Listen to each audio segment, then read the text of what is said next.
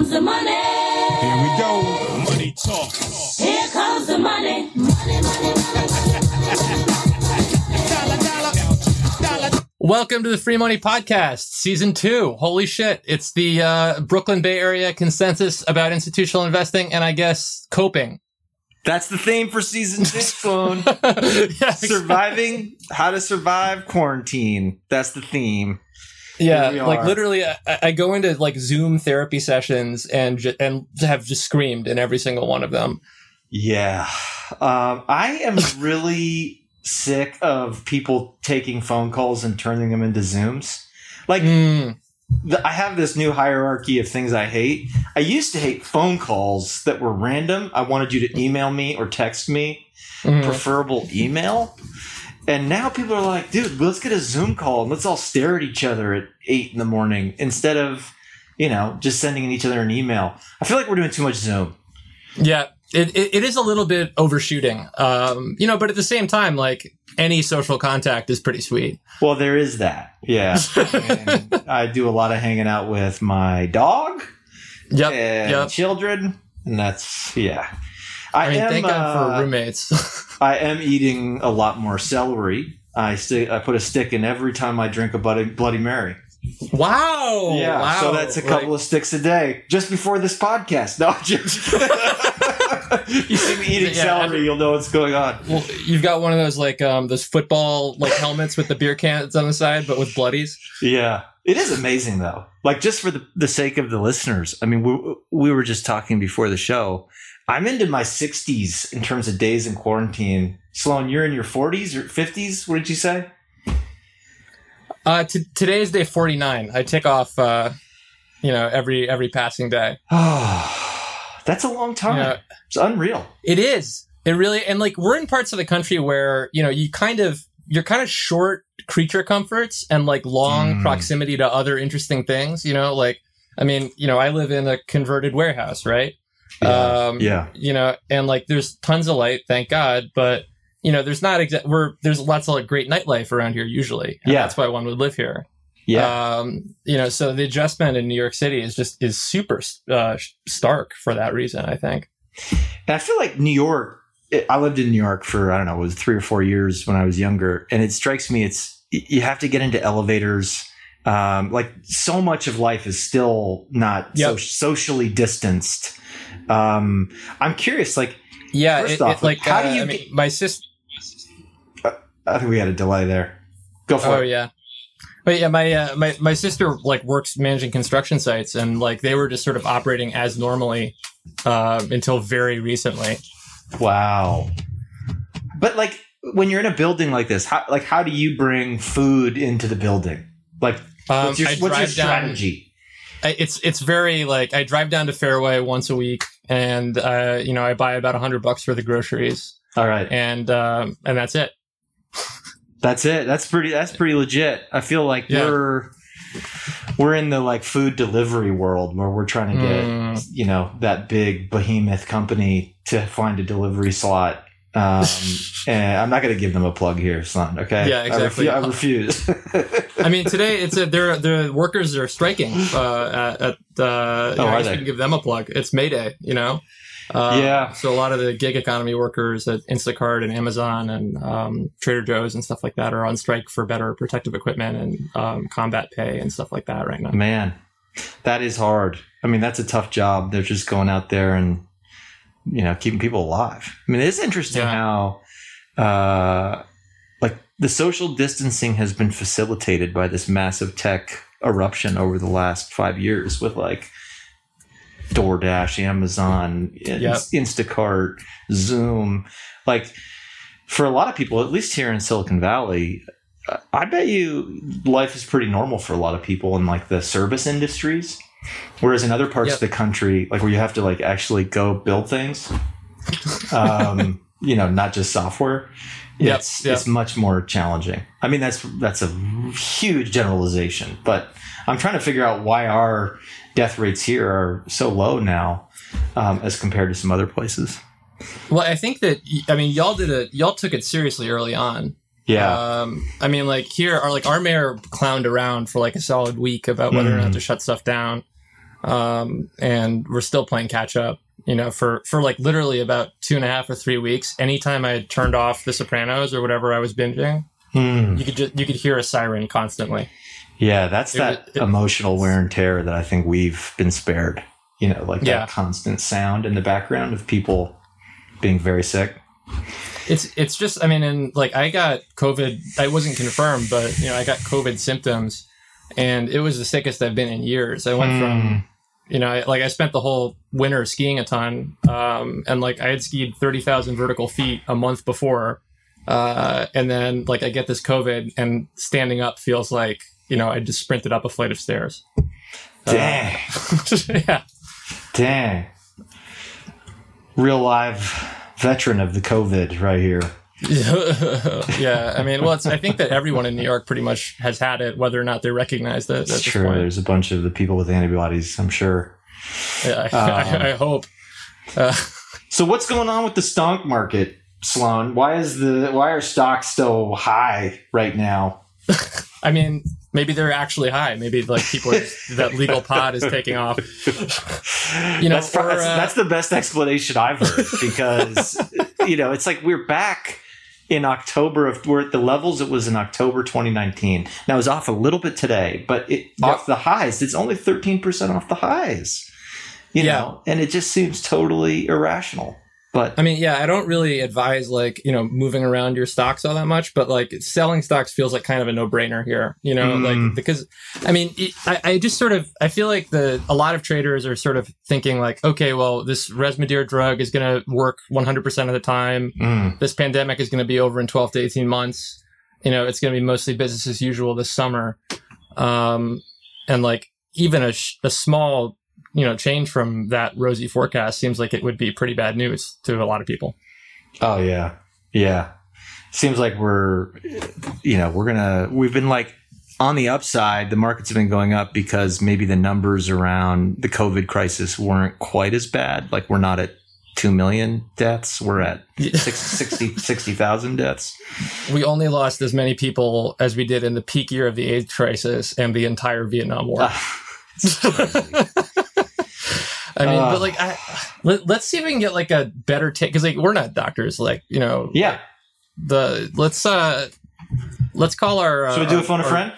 yeah let's do our phone a friend i mean because Let's because your friend ben apparently knows stuff about this right My friend Ben, uh, maybe we'll, the first thing we'll ask him to do is introduce himself, but he is a pandemic modeler, and that's why we set him up to come on the come on the program today and tell us exactly how much bleach we should be drinking. yeah and like do what do you mix your bleach with uh you know other Vodka stuff right or or portable alpha. Ben, hey, How how hey are ben you? we're great. We're just calling. Uh, this is this is Ashby and Sloan. We're calling uh, from the Free Money Podcast. Yeah and we were wondering if you had any good uh bleach cocktail recipes Uh, you know, experimenting uh, every day, getting uh, getting a little better. Um, Ben, maybe what we could do is have you give like one minute, uh, just for your background. I already given you some. Our listeners are just the smartest people in finance on the planet, and many of them are just in- incredible, um, incredible at generating alpha around different crises. And so we thought you could give a sense for what's going on. But before you do that, tell us who you are and where you're working.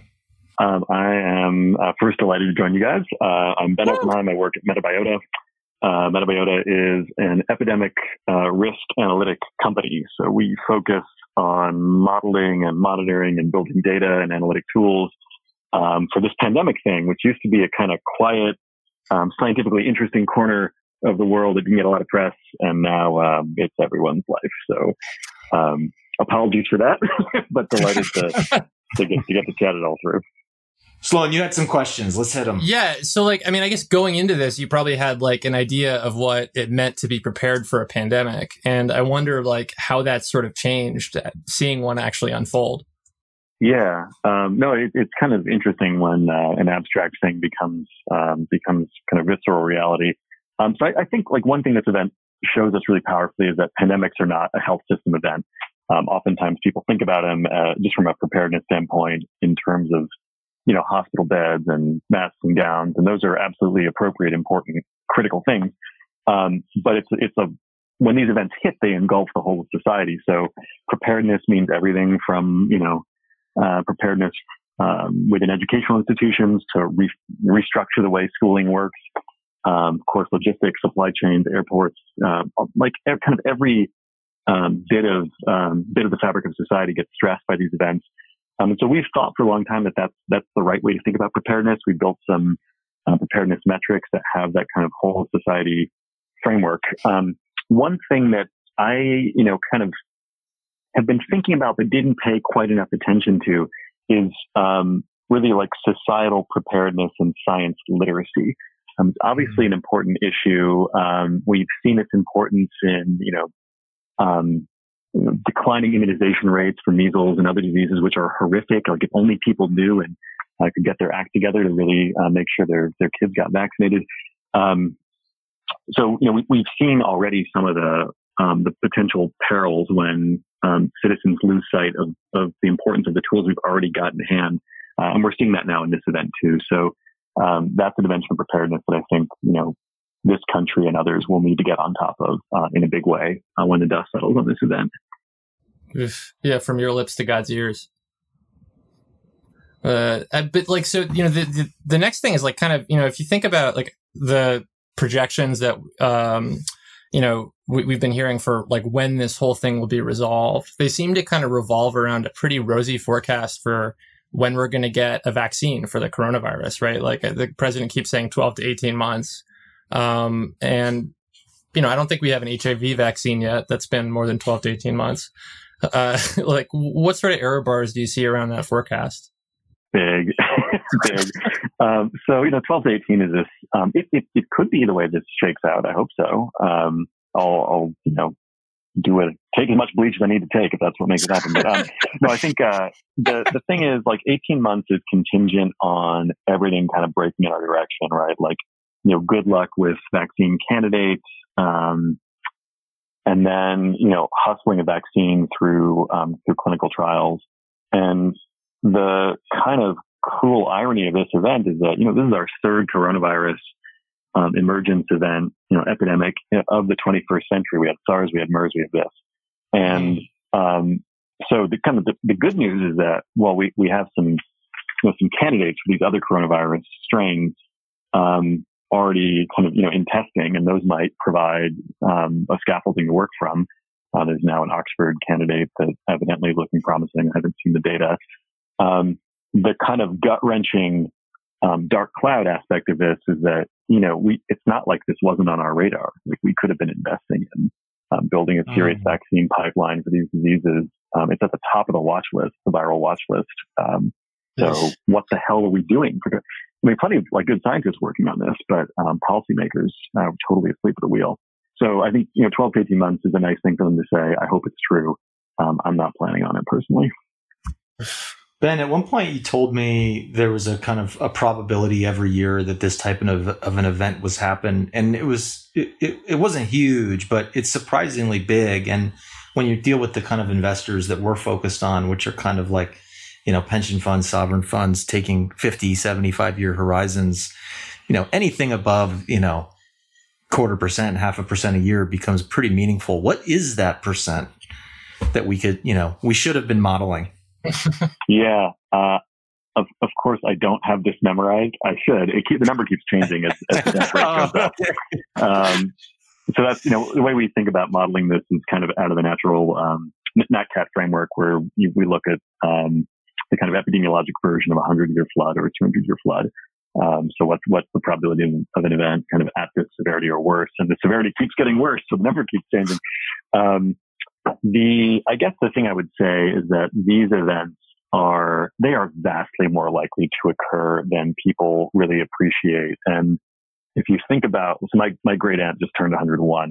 She was born, you know, right after the 1918 flu, um, kind of crested. That is, you know, the high water mark for uh, misery and suffering, uh, epidemiologically, like the worst human mortality event, um, from a natural catastrophe, I, I believe in history.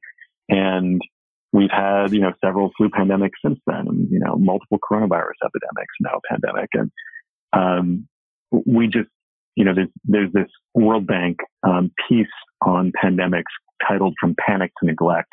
And it, it, the argument it makes is that as soon as these events are in the rearview mirror, we just forget. Um, so, um, I, I think the, re- the, the important thing for you know investors who are thinking long term should bear in mind is that we have this bias, um, Mm. but science and viruses don't, and uh, and they emerge periodically, and you know this will this will certainly not be the last, it won't be the worst. Amen. I mean, the I think the reason I'm so interested in that question from like a higher level of how do we help big investors manage these types of um, exogenous, uh, you know, impacts to their portfolio is it's similar to other things like climate change. You know, like we can look at the probabilities, we can look at like the, you know the past and make predictions about the implications, the hazards to the global economy, and begin to run scenarios. And so, you know, one of the things that I'm so focused on is how do we help investors change their decision making so that they can have resilient portfolios. And that's really, Sloan, for your benefit, where Ben and I have been kind of riffing going back before the COVID thing really took off, where we were, you know, just starting to talk about, hey, how could we integrate some of these scenarios and signals into the decision making of investors that have horizons over which we know more pandemics are coming. You know, even the Zika thing, it may have been a blip, but think if you were in the tourism industry, you know, that was a huge hit. Yeah, and like I, I mean, it's it seems like you know you can. There was that uh, TED talk that Bill Gates did like you know six or seven years ago, where he was just like a flu-like pandemic taking off uh, is a virtual certainty over on a long enough horizon. Um, but like I, I wonder, Ben, like you know, I, I, I had COVID-like symptoms about a month ago, um, and you know had a very kind of mild case, but was never tested, and I'm not counted in any statistics. Um, you know, I wonder, like, I assume that that makes your job kind of hard because, like, if you're trying to actually figure out what's going on and, you know, what kind of course these things are taking, and there's all these uh, data blindnesses, like, how do you get around, around that? Yeah, I mean, the, the data are, um, are the, are the critical, are the critical thing for sure. Um, you know, COVID is a sort of interesting one because we know like there's this massive underreporting and for all kinds of reasons, right? Not enough tests and then in some countries not enough political will uh, to pull it together to uh, to report what's going uh, what's going on. Um, we have you know tremendous uncertainty about the death rate, but if you make some assumptions about the death rate based on countries where there is lots of good reporting, you can kind of back out um, an Mhm. estimated caseload from that because the deaths are a little bit more obvious. Um, you know, it won't necessarily be the case when we get into flu season. Um, we're just coming out of it here. We kind of dodged that bullet, but um, you know, where, where a differential diagnosis is possible, um, you know, you, you can you can take a stab at it. So, from a you know, from a modeling standpoint, one of the problems we've got is that you know the historical record is, is sparse and um, and we're missing lots of outbreaks. I mean, now the scientific literature suggests that there's like a lot more Ebola um, uh, activity than you know than we previously understood. You know, potentially like multiple small events per year, single infections or clusters potentially occurring. We don't know because reporting is sparse. Um, so you know we got to make assumptions and we have to you know work from what is biologically and social sociologically plausible to build the models that we do. But um, but you know, we think it's feasible and important um, work to carry forward. So yeah, I'm, I'm hap- I will happily spam you or any listener with papers on this topic. Um, just just uh, send send me some bleach. We'll make it a deal. Oh yeah, d- no problem. Uh, we can send you our proprietary portable alpha formula that uh, you know. Oh yeah, I'll have to explain that to you later, Ben. uh, I'm I'm, uh, I'm intrigued. I'm intrigued. Oh yeah. Hey, I'm gonna do one more question, then Sloan's gonna do one more. So my question is is markets. Um, I'm fond of the classic Keynes uh, quote, which is uh, markets can stay irrational longer than you can stay sane, caring for children and doing your job at the same time, or something like that. I don't know what he, it was. Something like that. My brain is all. Uh, but but like, look, I mean, we're only. 13% or something off the highs, which were the highest highs in the history of stock markets. You know, if you're looking at your models and thinking about, I'm not asking you to make economic predictions or even, you know, uh, recommendations to buy or sell. But you know, if you're looking at these these markets thinking this is one of the greatest months we've had. April was one of the greatest months we've had in 20 years in terms of stock markets. That's a fact now that April's over. Uh, is this irrational? Is Keynes, you know, is Keynes right that this irrationality can go on for a long time until we're no longer solvent? Or, um, you know, what what is your thinking if you have a thought about the markets? And I know I'm asking you questions I didn't tell you I was going to ask.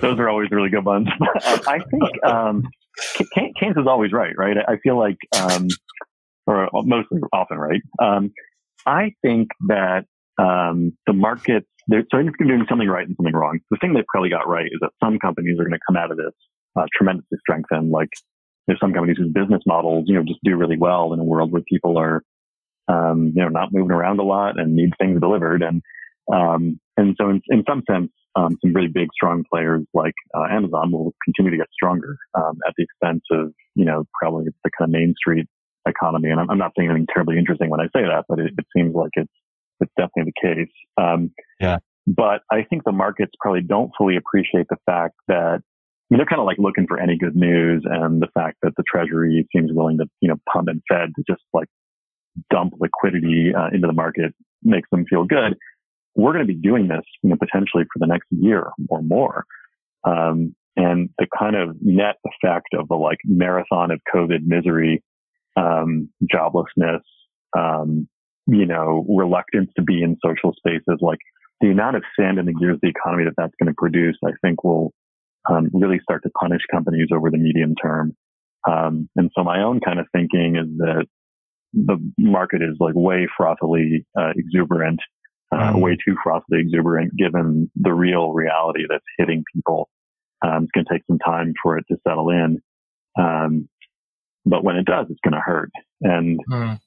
um, you know, it would be nice if that weren't true, but the, this doesn't seem like a V-shaped event to me at all It's like an L-shaped event, if anything. I yeah, and like I mean, I guess one potential catalyst for that. I mean, you know, here in New York, case counts are leveling out. Um, you know, we just sent the you know USS Comfort back to back to base. You know, so we don't need that big hospital ship that was hanging around for a little while. But 21 out of 50 states still have growing case count numbers.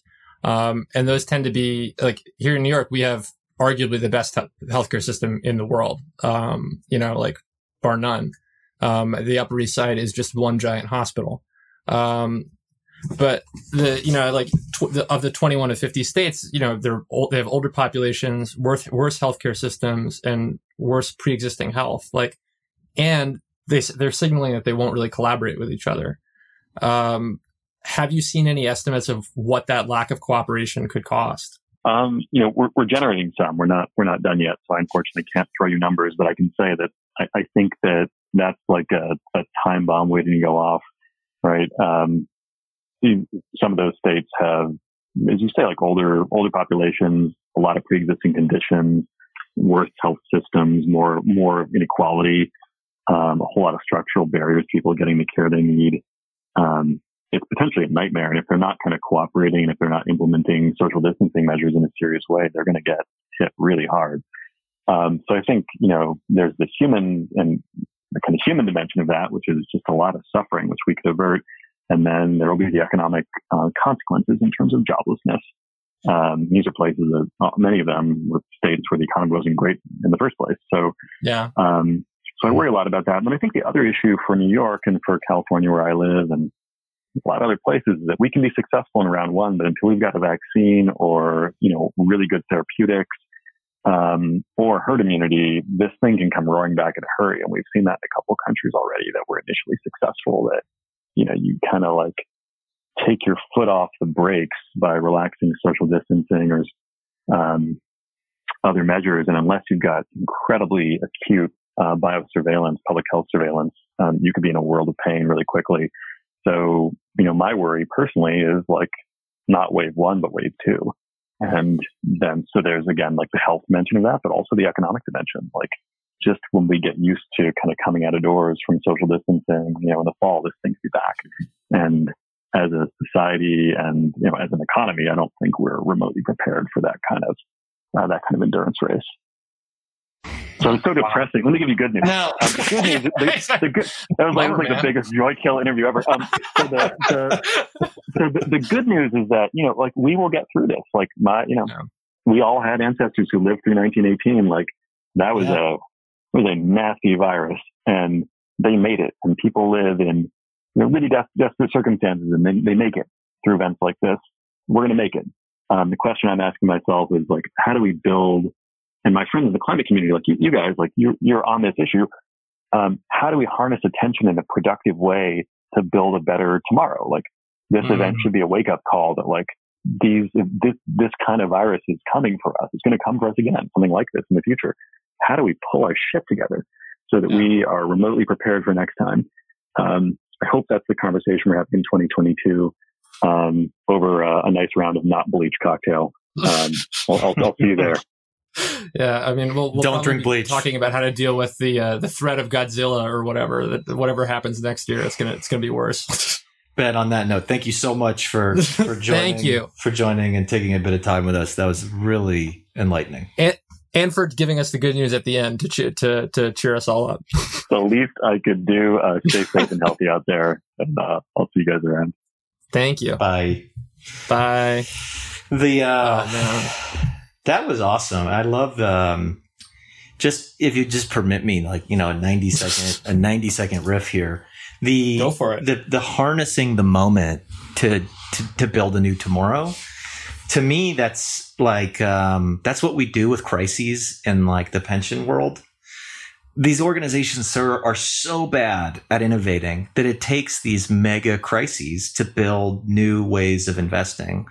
So, like in 2001, 2003, when the internet bubble burst, um, the pension funds all had this realization, which seems totally obvious to every you know sentient being, that they should think about their liabilities when they invest their assets. Um, but prior to that, they didn't. You know, they, they didn't think about the destination on their map when they set out, right? They just were like, oh, Chicago tells me that markets are efficient, and here's a 60 40 portfolio, and off we go.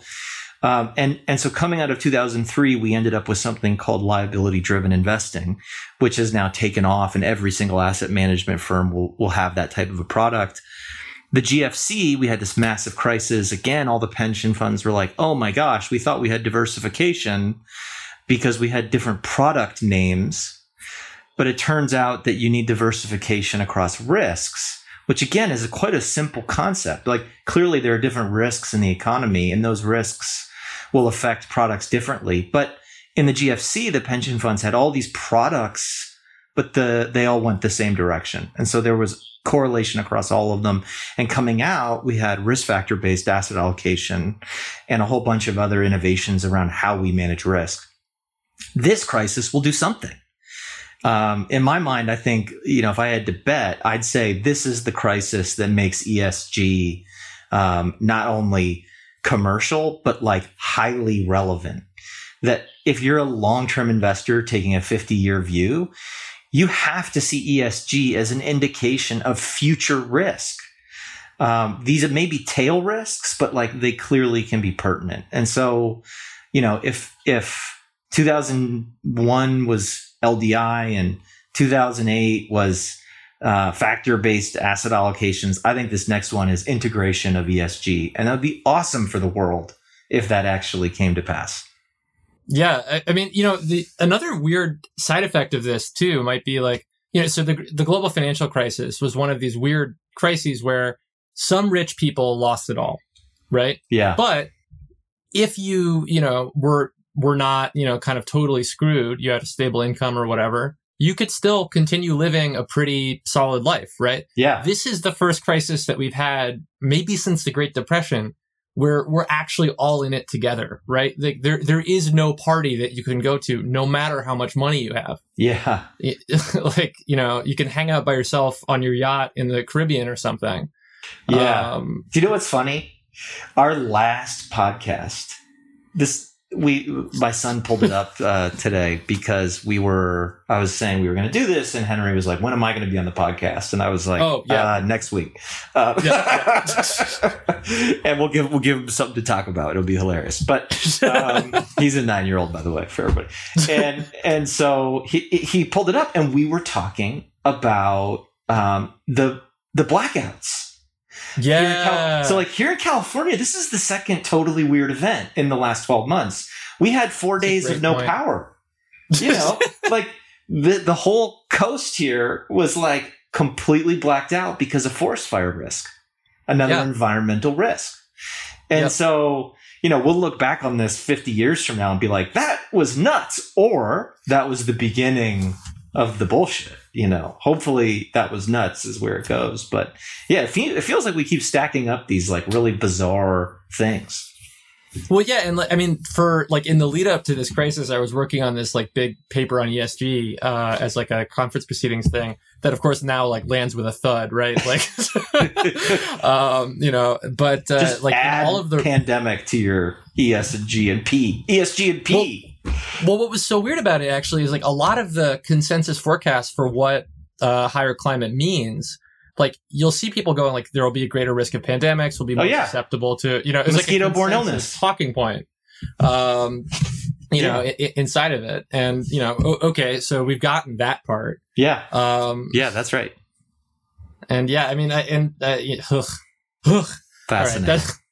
That's that's that's enough of us mi- being miserable. Ah, what's up? What's this. next on the agenda? Oh. That's the Ah, new Dear Ashby horn. I love it. Oh, I, I much appreciate that one. That's Yeah. light and you know just raises my my um my soul a little bit. You know, feels good. Yeah, we, we've we've still got the rap air horn hanging around for for, Okay. for, for, for some point later. But you know the uh, but so dear Ashby, dear listener, Okay. is uh, the portion where uh, we ask uh, the one and only Dr. Ashby Monk the questions that you have written into us with. Um, and by writing into us, you have either slid into one of our DMs on Twitter or emailed uh, freemoneypod at gmail.com and uh, you know asked a question um, and if it was good, and sometimes even if it isn't, um, we'll ask them in a segment. Um, so, so the first one uh, I have is: if states do wind up declaring bankruptcy due to the coronavirus, what would happen to state pensions? Oh, great question. So this uh, question, when I saw you um, mention that, kind of took me back to my PhD, which was such a I had a flashback. You know, my PhD was on how pension obligations were managed by corporations that were, you know, we used to call them legacy costs. So corporations that were large manufacturing firms, you know, in the Rust Belt, you know, steel man- manufacturing, um, things like that. How those companies manage their defined benefit pension plans, and in in many cases, it was bankruptcy. Hmm. Um, going back to 1976, we set up this uh, organization in the U.S. called the Pension Benefit Guaranty Corporation to like facilitate a bankruptcy of a company with a pension to ensure that the pension still got played, paid. And there's been about 140 or so thousand companies that have been managed through that termination process at the PBGC. So this notion that bankruptcy is a means of changing the pension promise is not lost on the politicians in DC who floated Mm. this as a way of dealing with these insane um, benefit and entitlement costs. You know, I think Yep. it was Mitch McConnell who was like, "We're gonna go, we're gonna let them go bankrupt." Cocaine Mitch. Co- cocaine, uh, Moscow Mitch, as I you call him cocaine, I call him Moscow. Um, and and so it- you know, it's not. We're all looking at the states right now, wondering what the hell are we going to do with these uh, liabilities. I mean, um, I think it was uh, we just saw a report in P&I Pensions and Investments yesterday that said pension liabilities are the the unfunding level, underfunding level of pension liabilities is the worst it's been in 30 years. And and we've been trying to put these plans on a better trajectory over the last 10 years. And so the fact that we're back in the worst case is really troubling. And Yeah. and like I think we've said before in the podcast, the only way that you can um, solve this from being a massive um, political and economic crisis and social crisis for the people who are going to rely on the pensions is contribute more money to the plans, get higher investment performance, or cut benefits. And so Yeah. what you're seeing is people thinking, well, gosh, this crisis has gotten so bad. Maybe this is an opportunity to push some states into a bankruptcy and then Mm. potentially renegotiate these pension promises as we have done with all these companies that went bankrupt that had these kind of cradle to the grave, what we used to call Cadillac pension plans. Um, but the problem is states aren't companies. As best I know, they don't go bankrupt; they just default. And so it's it's not the same like legal code, as far as I know.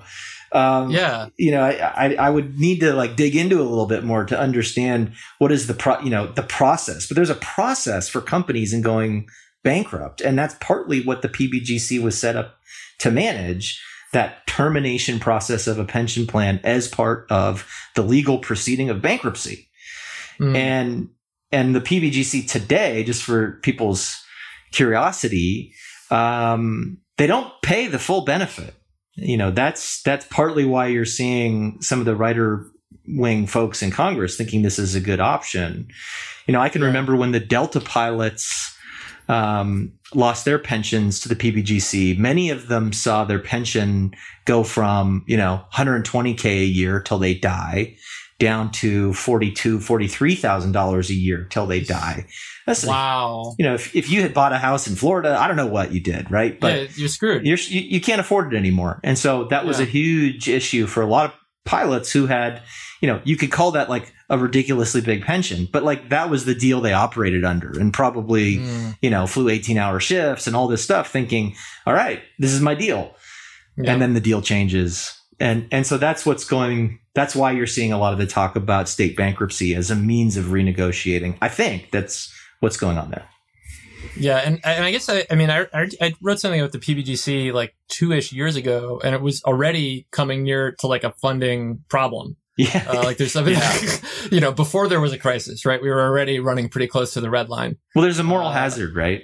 that, Yeah, and, exactly. and, and that's a, an insurance concept where the people who need the insurance really need the insurance and so it, they're going to use the insurance and so there's no premium you can charge the people who really need it that covers Yep. the cost Yep. Especially when it means you start increasing the premium and then the people who stay in the program are the people who really need it you know Yep. yep. so it's this Uh. vicious cycle and and that's what we were seeing with the PBGC and so this has really led to the demise of the corporate pension plan right? Because those insurance premiums make it very expensive um, you know and so now we're stuck with defined contribution pension plans everywhere which is basically saying to all of you out there listening deal with your own retirement.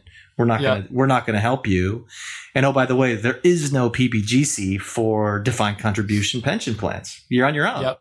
Yeah, you should have made better investments if you lost money. I mean, yeah basically like why aren't you listening to that podcast with Sloan and Ashby right yeah, like why? Why, why aren't you paying three thousand dollars a year for my investment newsletter? and our Uh, portable alpha I'll Yes, exactly. now with bleach Uh, Yeah, that you know, it's it's with extra bleach. All right.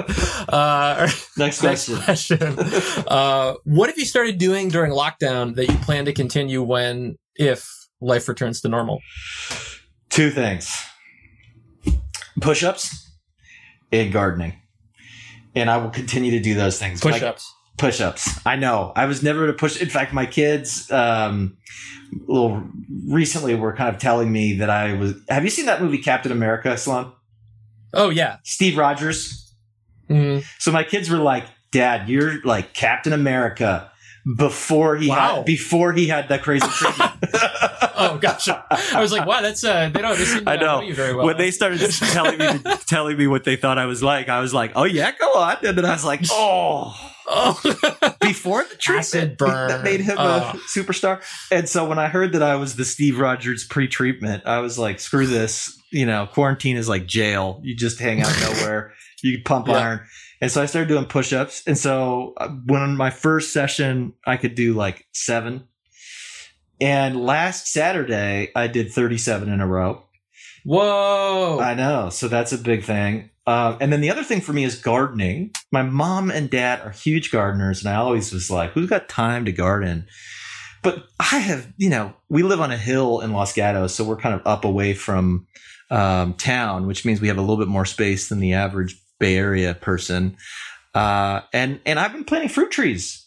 I've planted Yeah. 15 fruit trees, so I'm ready to live off the Hell land uh, when this never, you know, when the vaccine never comes, we'll just be picking pomegranates and and jujubes because those are the drought resistant trees that we planted. Because I didn't trust myself to actually water the trees. Mm, yeah, that's why. I mean, like, I we, I've been doing very much the same thing. I've got uh, about fifteen um, to, like pineapple tomato plants um, that I've been growing. Oh wow, cool. Um, and yeah, they they grow these like the individual tomatoes that they grow are larger than one pound. Uh, so That- they like literally are the size of a pineapple. that is Um, amazing. You could, so I could I- imagine like slicing those and getting them on a grill or something. Yeah, exactly, like a steak, you know. Yeah. Um, and uh, so I'm gonna take those. You, it's tomatoes actually grow really well upside down. Hmm. Um, so I'm gonna take. You can make like a bucket, cut a hole in the bottom of it, and put the thing through it. That's Um, awesome. And I'm gonna turn those into my curtains. Um, and I also I also have a bunch of jalapenos growing. So it's I do too. like- I grew, I've got Yeah. jalapenos growing. The craziest thing on earth, which I encourage you to try, if you have a garlic in your fridge that's like a little Mhm. bit old, shove it in dirt, Yep.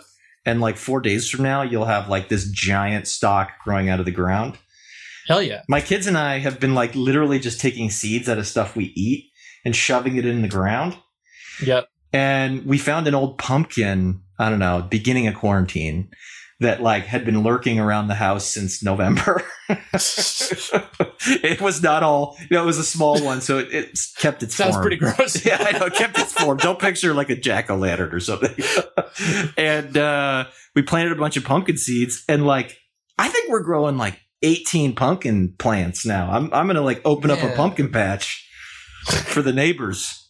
If we are, if I we mean, are, hey, it's like we're we're getting back into these like good old fashioned folksy habits that our forebears used to, you know, Yeah. partake of. and I you will do that. I will keep doing this post quarantine. It's, it's a, Yeah, it's meaningful. Like you, it just feels good. yeah, exactly. I mean, like I've got another like ten or fifteen plants that I didn't really talk about growing right Awesome. now. That just ma- make me feel super happy. Um, all right, the last question. All right. Um, th- this is a, a the politics one, so to speak. So, because of the pandemic, lots of Mm. Americans are making more in unemployment benefits than they typically make in income. Um, like the Wall Street Journal did a piece where, like, they they looked at like the state level, like median incomes, um, and you know the the monthly unemployment benefit plus the six hundred dollars for like more than half of the state pop. I think it was like 22, 25 states um, where that combination was much was like substantially more, like seventy percent more than the median income. yeah. you know And, and so how should we be, how should we be thinking about it? Like How should we think about it? Because I guess the the journal's reporting kind of had the unstated premise that it's bad. Well, I mean, uh, let's let's let's let's think about it. Like, um, there's a couple of components here. The first component is it's it's clearly a disincentive to go out and find a new job if you're making more money without having a job. Absolutely. Okay, Absolutely. so so like we can all agree that like if you're making a bunch more money not having a job, you're going to be like, I don't want a job until that goes away. So Yep. as a dynamic for like encouraging economic growth. No, like I- I imagine that the people who designed this weren't thinking this is going to be a huge catalyst for economic growth. They might have been thinking this will lead to spending, which will lead to, you know, more job creation or something. But but but actually the way I think about it is like earning more and unemployment is a very powerful incentive to fucking sit at home and respect the shelter in place order that we need to flatten and ultimately crush the curve. Stay home, smoke weed, and Yep. do not go out and try to find a job. You know, we heard Ben. We're already, Yep. you know, he's like, this is going to keep coming. We don't want to take the foot off the accelerator or brake or Yep. whichever one we're doing, whichever analogy. But like, as of this podcast, I think we're near 65,000 dead.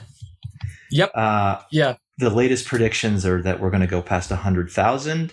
You know, if we take the foot off the brakes, does that go out to a quarter million? You know, like there, it's not that long ago that even our president, who, you know, is a bit of a interesting character, uh, said we could have 2 million people dead. You know, two million Yeah. Americans dead. Okay, so if we have an incentive that actually pushes people to stay home and avoid that worst outcome, awesome. Yeah. And when we get through this period and we need to get people back to work, well, maybe there's a way for us to do the, you know, the welfare to work type programs we saw under Clinton and get people incentivized to get back to work. But I'm not, you know, I, I don't agree with the Wall Street Journal's take that this is all bad. Yeah, and like I, I kind of, you know, it makes me think of the Star Trek economy a little bit. Like one of the one of the things I've been doing to stay sane is watching a lot of Trek, right? Awesome. Which I I had, I had never really hung out with, um, you know, beforehand, and now I've seen all of it. No much. way. all of the series, not all of the episodes, but all of the series. Yeah. Um, and you know, there's one episode in like Star Trek: uh, The Next Generation where they uh, catch like a 1980s stockbroker who had frozen himself, um, you know, like cryogenically because he had some illness. Oh my gosh. Um, like it's you know, amazing. ejected himself into space. Um, and you know, they his illness is now easy to cure. They they cure it. They wake him up, and he's like, "I gotta call my broker. You know, like get me on the phone. I gotta figure out how much money I have. You know, Captain Picard, you don't understand. I'm very wealthy, and you know, and, and Picard is like, you don't understand. Like the, the what you're talking about wealth is literally meaningless to me. like that's gone as a concept. Yeah. so like we don't do that. Like the idea of accumulating possessions for their own sake is just dead. you know, ah. like as is the idea of starving because you don't have work.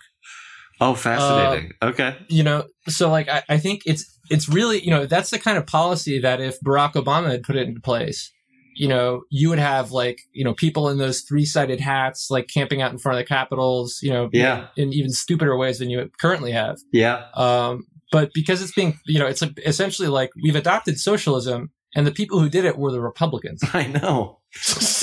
Yeah. uh, you know, which is like, I, I mean, I think that's a coup. I know. Eminent domain, lack of, you know, using the Defense Powers Act, uh, Yep, um, stay at home orders, taking your freedom. Four Uh, trillion dollars of money printing. Yeah, printing money. You know, it's like the right wing has turned into left wing, but, you know, life is Yeah. interesting. Life is interesting. I mean, you just gotta. That's the only way to express yourself these days. Oh, I just am so glad season two is going again, and here we go. Oh my you know? God. Yeah, so much fun stuff to talk about for the next twelve episodes. Yeah. Henry Henry was like, "How many episodes do you guys do a season?" I was like, "We're di- we barely realized we're in seasons. We just we just took a long break." well, I mean, if there's, you know, if uh, coronavirus shuts down ski season next year, we might just be able to keep going. Keep going. Like this. yeah.